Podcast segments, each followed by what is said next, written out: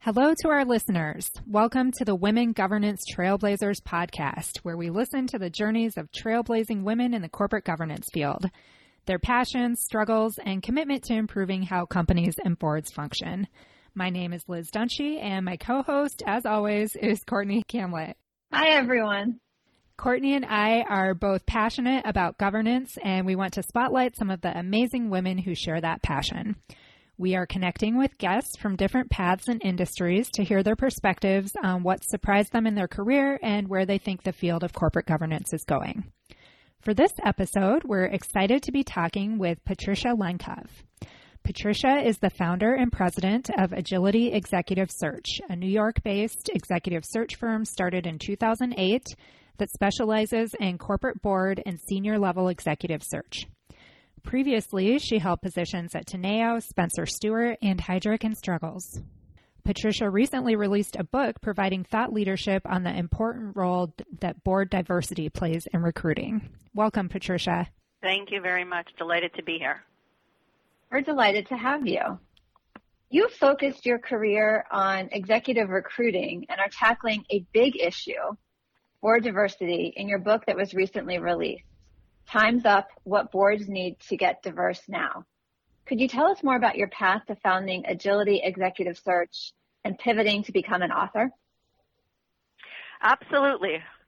I actually moved to New York City from Canada where I am where I was born and raised and started working immediately at Heidrick and Struggles and then I worked at Spencer Stuart so I essentially spent about 12 and a half years at what were and I think continue to be, you know, two of the largest and most well-regarded search firms um, in the world. And at those firms, I learned my sort of trade and I got to work with some of the legends in our industry. The search industry has only been around probably for about I don't know, 60 years. And um, so I got to work with some of the people who really established this business as we know it today and learned an enormous amount from them. I did hundreds of board searches and executive searches for some, some of the largest um, companies in the world. And then after about 12 and a half years, I thought I was fortunate enough to have really accumulated a lot of knowledge and I thought it was time to venture out and do things in my own way. So take all of the good learnings that I had received and um, along the way and start my own firm. Um, and that was 2008. And I named it very deliberately Agility because what I wanted to do was be nimble, um, be agile, and really focus on creatively solving search problems without sort of a big infrastructure and lots of rules and regulations behind me, just really listening to clients, focusing on what they need and doing things, you know, kind of differently. After fast forward, you know, ran my business, learned a lot, continued to do board searches and executive searches and, you know, diversity was something that I, I been focused on, you know, since I began in the search business, so about 24 years, but I started to really think about it as I learned more and became sort of more established in my in my field with my firm.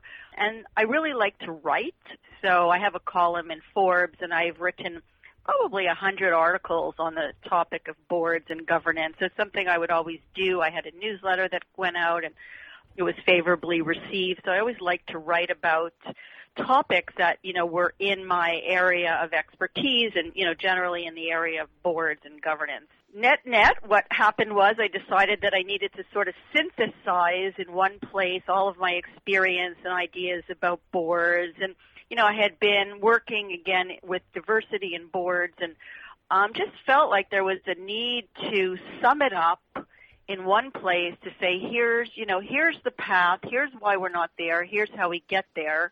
And this is sort of what my book presents in a sort of short sweet. You can read it, you know, in a few days and really get hopefully some good ideas as to how to take action um, to improve diversity. Yeah, your book lays it out very well, and you're right. It is very to the point, and it does provide great ideas. Thank you. Very timely topic. Yeah, and the goal was not to make, um, you know, some academic, not that there's anything wrong with academic, but no, nothing that's going to sort of require too deep thought. It was very much like, let's just do this. Like as the title says, time's up. Here's how you do it. Here's why it hasn't been done. And let's just take action and move forward. I like that. Love the name agility too. Very prescient in terms of how necessary that has become over the past 10 to 15 years. Yeah, absolutely. Well, and the, the second part of it, to be frank, is I wanted a, a name that began with an A so I could be at the beginning of the alphabet. Very smart. On every list. Very so there was smart. a dual Great. purpose. Yeah, yeah. yeah, that's great. Was that intimidating starting out in the established field of executive search and working with those luminaries and then also working with executives and directors who are very high level. And and you're coming in as a more junior person. How how did that feel Yeah, it's it's a very good question, and it was definitely I picked kind of the major. So in search, you can be a specialist in all kinds of things, and I picked boards because I had experience in that area. But you know, if you are in the search world, that tends to be one of the more difficult places to uh, to work mm-hmm. because it is so high level, you know, and it is sort of you're dealing with senior executives all the time. I could have, you know, become a marketing specialist or somebody who worked in consumer packaged goods. Um, but I chose boards deliberately because A, I had worked on board searches, you know, at these two firms, and I really found it very, very interesting and challenging. Um, and, you know, when I started out, it's actually an kind of an interesting, I'll tell you very quickly, it's an interesting story because I had left Spencer Stuart and I was kind of in the market interviewing with other search firms and trying to figure out where and what I should do. And I received a call from somebody who I knew who thought I was at Heidrick and Struggles and wanted me to do a CEO search. Hmm. And I said, well, I'm not at Heidrick and Struggles and I'd be happy to do the CEO search, even though I had no business. Um, so he said, well, we can't really hire you as a no-name brand, but what we'd like to do is we'd like to hire you and Heidrick and Struggles to co-run a CEO search. Hmm. So that's what happened. We co-executed the CEO search. Um, my former, some of my former colleagues and uh, myself, and I started my um, my firm as a result. So um, Wow. it was kind of yeah. So it was it was kind of a serendipity in a way. I wasn't sure that I was going to you know do it on my own, but uh, somebody wanted me to do work, and uh, the rest is history. wow that's uh, a great endorsement and a great way to get started It Yes. is. Has there been anything that surprised you in the governance field and boardroom as you've progressed in your career?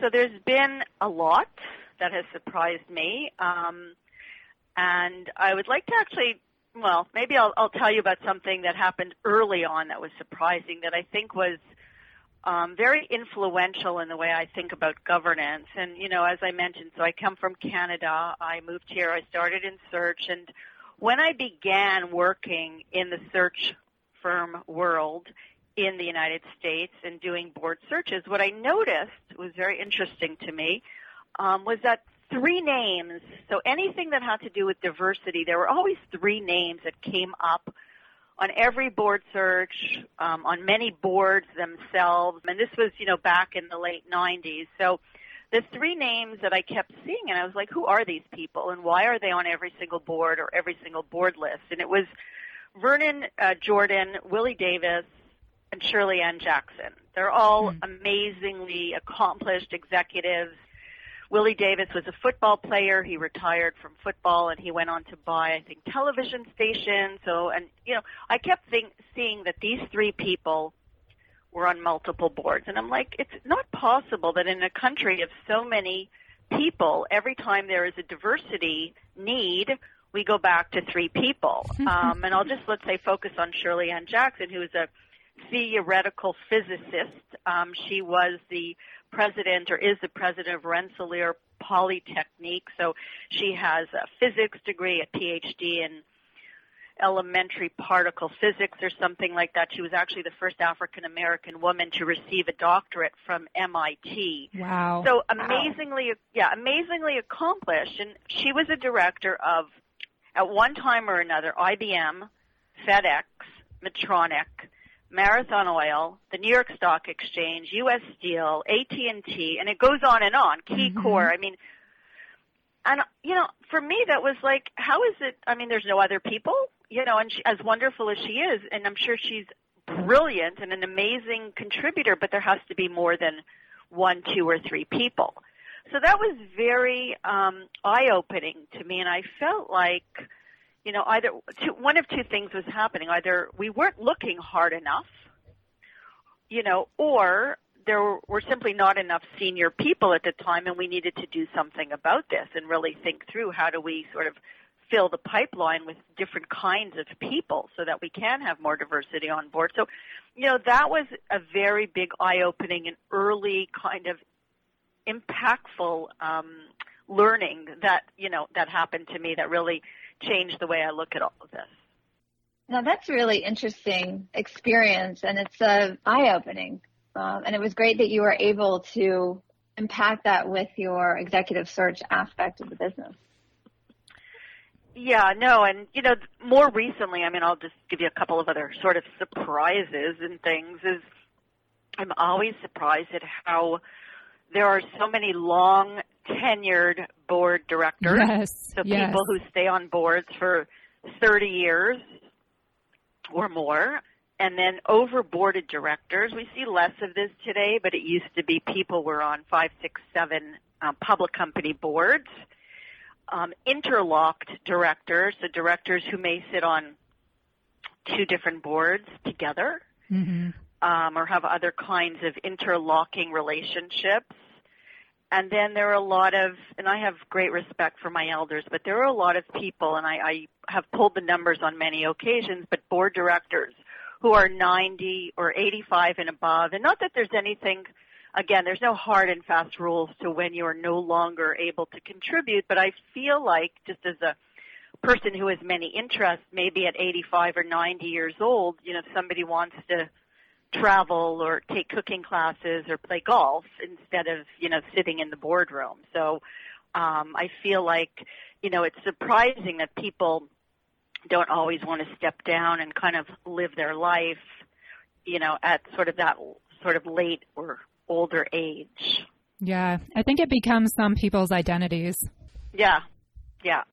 Do you think with a lot of these meetings now being virtual at least for the foreseeable future or hybrid it's keeping the directors in a longer tenure or it's helping to facilitate change? Actually, it's a good point, you know, and I hadn't really thought of that, but um, I think not having to travel is going to allow people to sort of stay on board maybe for a longer period of time. If you don't have to leave your house, you know, and my sort of clients have been telling me that for the most part, they're going to sort of try to do 50% virtual, 50% in person um, board meetings going forward. So I think, you know, it may facilitate people, you know, staying on for longer periods of time. Yeah, I feel like with various state laws and federal regulations and different requirements from stock exchanges, we're moving in a direction where you know, we're trying to get more diversity. We're trying to have less overboarding and longer tenured directors. But how do you stay current on these different board diversity mandates, you know, and quotas in other countries? Read every day, all day. Um, I get news alerts, you know, Google alerts on corporate governance and diversity and, you know, all kinds of different topics. I try to, if I can't read it in great detail, everything, I certainly scan um, and watch what's going on kind of all day, every day. So every time I sort of need a break from whatever work I'm doing, I, I take a look at, you know, news on Twitter, wherever it happens to be, just to sort of check in and see what's going on. Yeah, with governance, you need to be a lifelong learner because there's continual change and um, you just really need to have your pulse on the finger or your finger on the pulse of everything. Yeah, you know, and that's why, like I mentioned early on, how I really love governance and it's, you know, something that I really enjoy. And what I like about it is it's ever evolving. There's always a new, like as much as we say, oh, boards just kind of stay the same, but there's always some other challenge. You know, now we're focused on climate issues and ESG and there's, you know, ever changing challenges that boards need to contend with and that makes it very interesting, you know, for me working with them and thinking through how do we best compose the board so that it can manage the new challenges that it faces. Yeah, excellent point. So, what, in your experience as an executive recruiter and conducting hundreds of board searches over the years, are the primary issues that boards face? So, you know, again, it depends on the year and it's ever changing. I think right now in 2021 and coming out of, well, we're not necessarily coming out of COVID, but we're living in COVID. I think volatility and uncertainty has certainly been sort of the theme of the last 18 months or so. I think the scale of the crisis shined a, a, bright light on each board member's contributions and effectiveness, especially, you know, because boards were meeting at the beginning of COVID. They were certainly trying meeting maybe every week or even more frequently. So you really got to know each other in a different way when dealing with a unfathomable crisis that they had to. So I think the ability of the board to excel in a crisis on behalf of shareholders and employees and stakeholders has been sort of the again the theme of the moment, mm-hmm. um, which I think brought to light something that's very interesting to me. And you know, I I sort of did an undergraduate degree in psychology, so I sort of come at everything with like the human component and health and safety and human capital issues, you know, hadn't been a sort of high priority item on board agendas. You know, if you look at board committees and composition of boards, there hasn't been really the human capital piece of it. And now I think COVID has shown us how important this is. And I think boards are really coming to terms finally to you know focus on human capital and people issues and whether it be health and safety right now but i think in general we'll see much more focus on human capital going forward in the boardroom yeah i think you're right about that that actually came up we had our proxy disclosure and executive pay conference recently and we had a, a panel on human capital management and how it's been elevated on board agendas and comes up more frequently goes into more detail and someone also mentioned that um, some companies are having, it's interesting that you mentioned your psychology degree because uh, someone mentioned that they're having managers take some psychology classes to better understand how to work with people and how to better manage folks in the workforce. Yeah, well, you know, I think I always believed, you know, with obviously without human capital, all the financial engineering in the world that you could possibly do is kind of meaningless mm-hmm. um, unless you have people and good people, you know, and thoughtful people. So for me, it's like finally we're waking up to, you know, the basics that I think we need to focus on. Yeah. Yeah, absolutely. So this is a question we ask all of our guests. What do you think women in the corporate governance field can add to the current conversation on the societal role of companies? Yeah, so it's a big question. Um, so I think we can add a lot. I think we can be particularly strong um, in a conversation focused on, I think, what we're seeing now, which is a shift in business from focusing on only profit to having a positive impact on society.